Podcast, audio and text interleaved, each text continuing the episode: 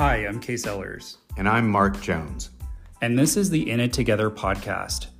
No matter what level of experience you have in real estate, navigating the ever changing real estate market can be tricky. Each week, my co host Mark and I will bring you valuable tips, tricks, and trade secrets from our favorite industry experts, colleagues, and friends. Sit back and relax because we're about to get started. But most of all, I hope you realize that no matter how complicated the real estate industry can be, you're going to walk away knowing we're in it together.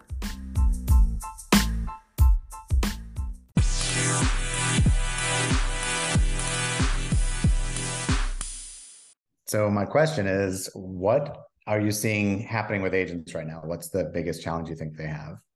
They're freaking out. That's what's happening. Everyone's they're freaking out. They are freaking out. Okay, say um, more. Use so, your words. Say more.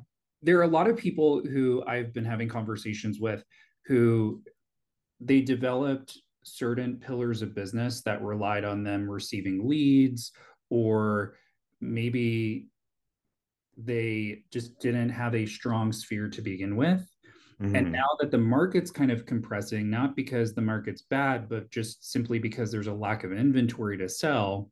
Right. People are now like, they're in this frenzy of like, oh my gosh, what do I do? Mm-hmm. And I, I'm just, I'm having a lot of conversations with people who are frustrated or they're nervous and they're like, I have no idea what to do. Right. And it ends up just circling back to a conversation of just going back to basics and mm-hmm. down on what you're doing. Right. So, what about you? Like, what have you been seeing?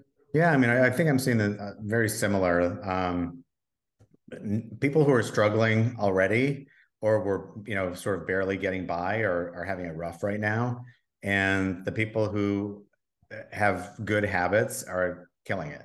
Yeah. Um, and it, again, it boils down to the basics, like you said. It's lead generation. It's talking to your sphere every day it's being intentional about your conversations.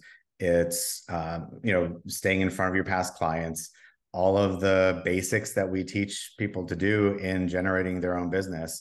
And uh, and you're right like i think 50% of uh, the folks in the zillow flex program got released from the program because they're consolidating um, into just the larger teams that they have. So anyone that was relying on that as their primary source of business is now having to find another primary source of business. Um, so I think a lot of those types of folks who are, you know, they had a big business, but it was all driven by third party leads are having to either replace that lead source with another paid lead source or shift gears and go into a sphere, you know, PCSOI based business. And it's a big, it's a big shift. Yeah, it's it's a very big shift and I I'm interested to see what happens with that because in other markets so back in Orlando we used to be able just to pay for zip codes with Zillow. Yeah, same here. And it was a nice complement to my business down there. Um, most of my business came from other sources, but that was a nice piece of it. Uh, but when they came up with Zillow Flex, no one in Atlanta, unless if you're on the very outskirts, could buy zip codes any longer. Right. So I'm really wondering, and not that you know, I we know some people personally who were affected by the cut, right? But also, like on a on the flip side, I'm wondering if Zillow's maybe going to open this up to the possibility of them selling zip codes again. It's possible. I mean, uh, Lord knows they're they're they keep reconfiguring to try to be more profitable. Um, and I think what I'm hearing is happening too is they're leaning into their mortgage company more because they know if they get the buyer and the mortgage, then they can really maximize their income because they're still not profitable. And that's you know that's the goal is for them to get profitable. Um, so it'll be interesting to see. Like you said i think they're they're in the process of uh, punting right now and, and re-looking at their business model and seeing what they need to change to make it work you used a sports ball reference and i i did i did aren't you proud of me i'm so proud of you I, you know, I, I, I know all the sports balls I was like, I think I, I think that's from football, but I'm not. Sure. it is. I, I actually played football as a kid. I have, I have a picture of you know little Mark in a football uniform, um, probably in fifth grade, fourth grade, something like that. Uh, midget football. Shook. Yeah. We we need to frame this picture. It needs to but I you could tell like I had really pretty hair. and I was like, I'm not putting my helmet on before the photo. Ew. That's my hair up. So yeah, you can clearly see what my priorities were just by looking at the picture. But um anyway. yeah, I never played a sport. I I hmm. did not. I it was but it was very fun when I tried to play them, especially like kickball and dodgeball because people yeah. just assumed like especially dodgeball people would go and they would think I was an easy target because I was really clumsy and tall. And then uh-huh. I, I was so clumsy that when they would try to throw the balls at me, I would trip or something and I'd miss it. So I won like three games of dodgeball that way, but that that's as because you kept falling out of the way. yes. That's as athletic that I've ever been. Um, that is brilliant. I love it. but, but like yeah, it's it's. but we digress. we digress. I mean, but anyway, like I think that it's going to be interesting to see how people are going to adapt and yeah. where where they're going to be heading um, do you think more people are going to be this? What this actually, um, one of our top producers asked me this question, and she asked, "Why do you think so many teams are trying to get team members, or why so many people are trying to start teams right now?" Hmm. And I said, "I think it's because I I think they're."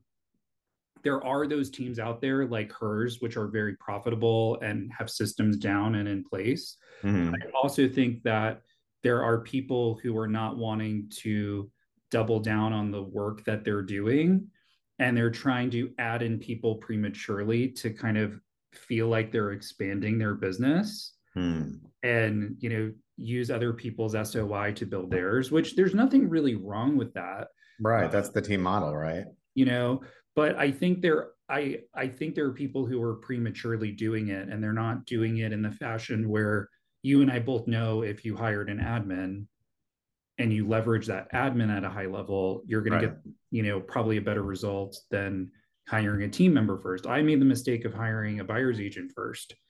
And it did help my business because you know he was able you know to help me grow it in some ways. Right but I look back and if i'm if i just would have hired a licensed admin i could have had them do the same thing and kept more money.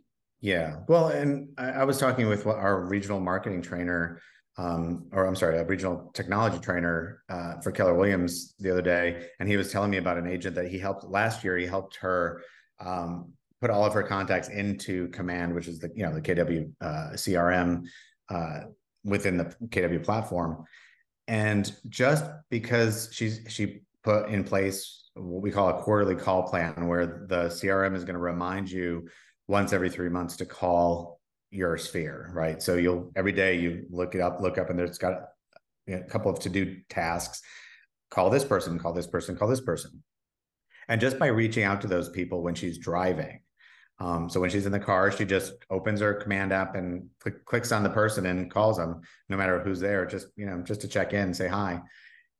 Her business tripled in a year just by doing that. So to your point, having good systems in place and having an admin that can put those systems in place, because Lord knows most of us aren't good at that stuff. Um, and if we're good at being a real estate agent, we're probably not terribly organized and systematized. Um, if just by doing that, you can increase your business just by increasing your uh, mind share, if you will, with your the people that you've been in touch with that already know, like, and trust you. Yeah, I. It's interesting to me when I'm coaching agents and they're always in that they get very nervous about those conversations. And we've talked about this like a gazillion times, but mm-hmm. I've also been guilty of the same thing. Mm-hmm. I've been I've been super guilty of being nervous about reaching out because I realize, oh my God, it's been this long and now I feel like a jerk. But right. the crazy thing is I got a call yesterday and I picked the call up like immediately and it was one of my past clients from eight years ago, maybe nine years ago. Mm-hmm. And he's like, he lives in Arizona now he's like, I'm dealing with this horrible situation and I had no idea who to call except for you. Oh wow, that's awesome. He's like, I've worked with all these different people, and you're the only one I know that will always help me when I need it.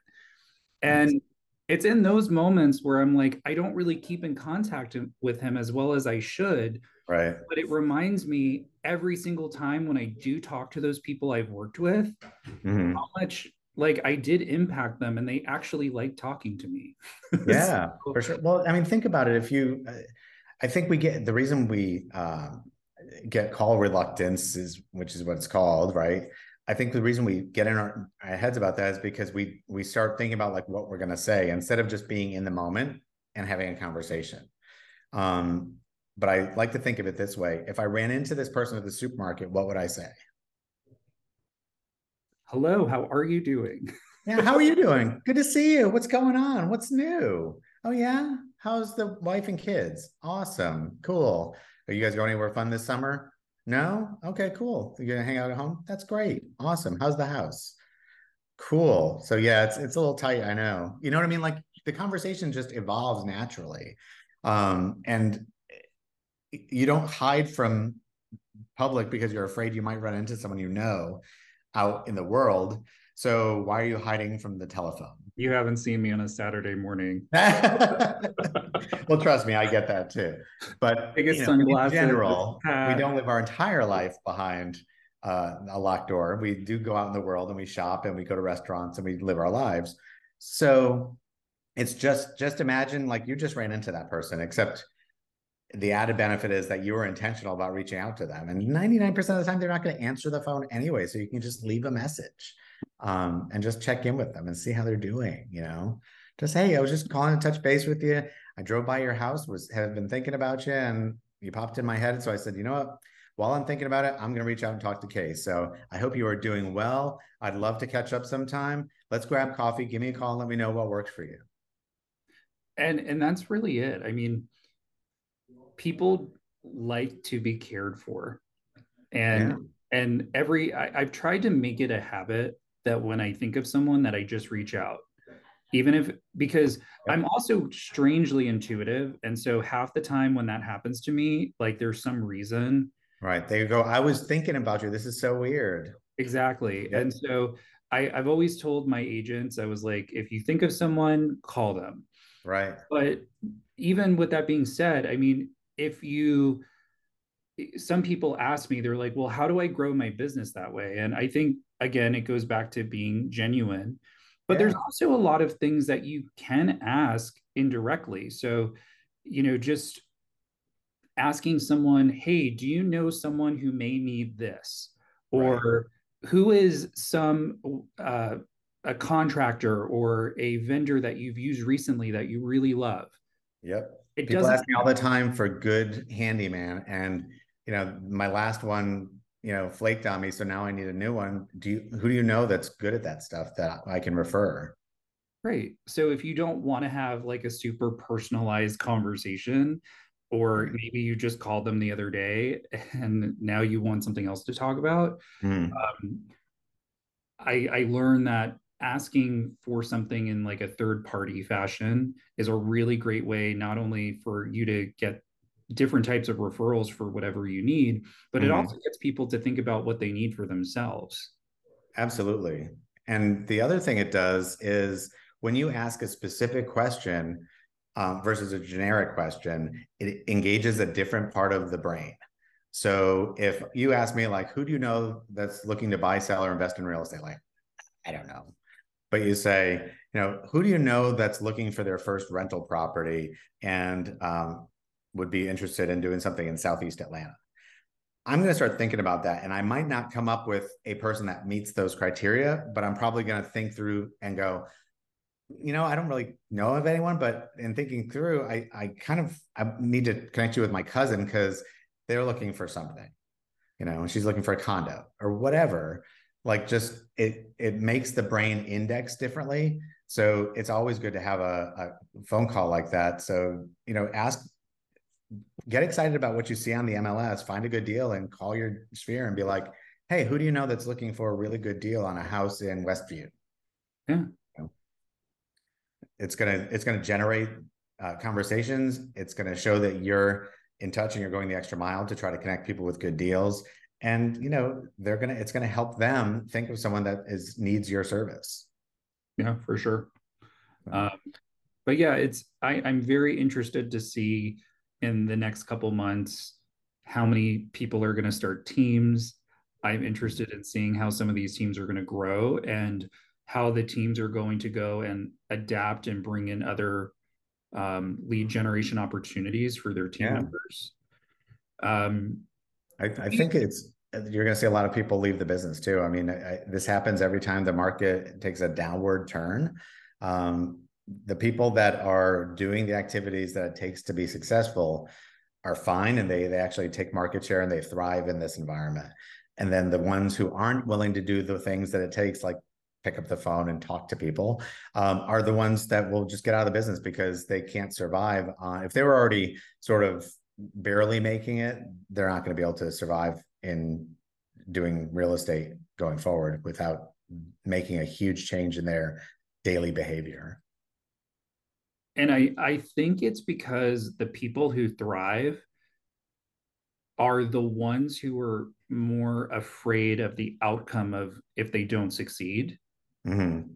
And because, you know, everyone looks at you know success differently they're either pleasure or they're pain and and mm-hmm. sometimes there are people who are just like i want you know to make all this money and that's really exciting and closing the deal but i've personally found that the people who are afraid of oh my gosh i could lose my house or oh my god i'm going to disappoint yeah. my family those are the people when it gets really tough that they just push through it because they don't want to disappoint anyone else or themselves yeah, well, I mean, there's a lot of there are a lot of studies out there that talk about people uh, are more motivated to move away from pain than toward pleasure.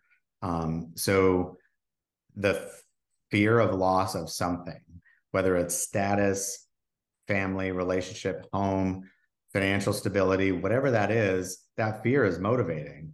Um, so the people who um, are all in on real estate and don't have a backup plan, those are the people that that use that fear in a healthy way and go, you know what, I need to start talking to more people because I, you know, I I can't let that happen. Great. Yeah. Hmm. Yep, that's true.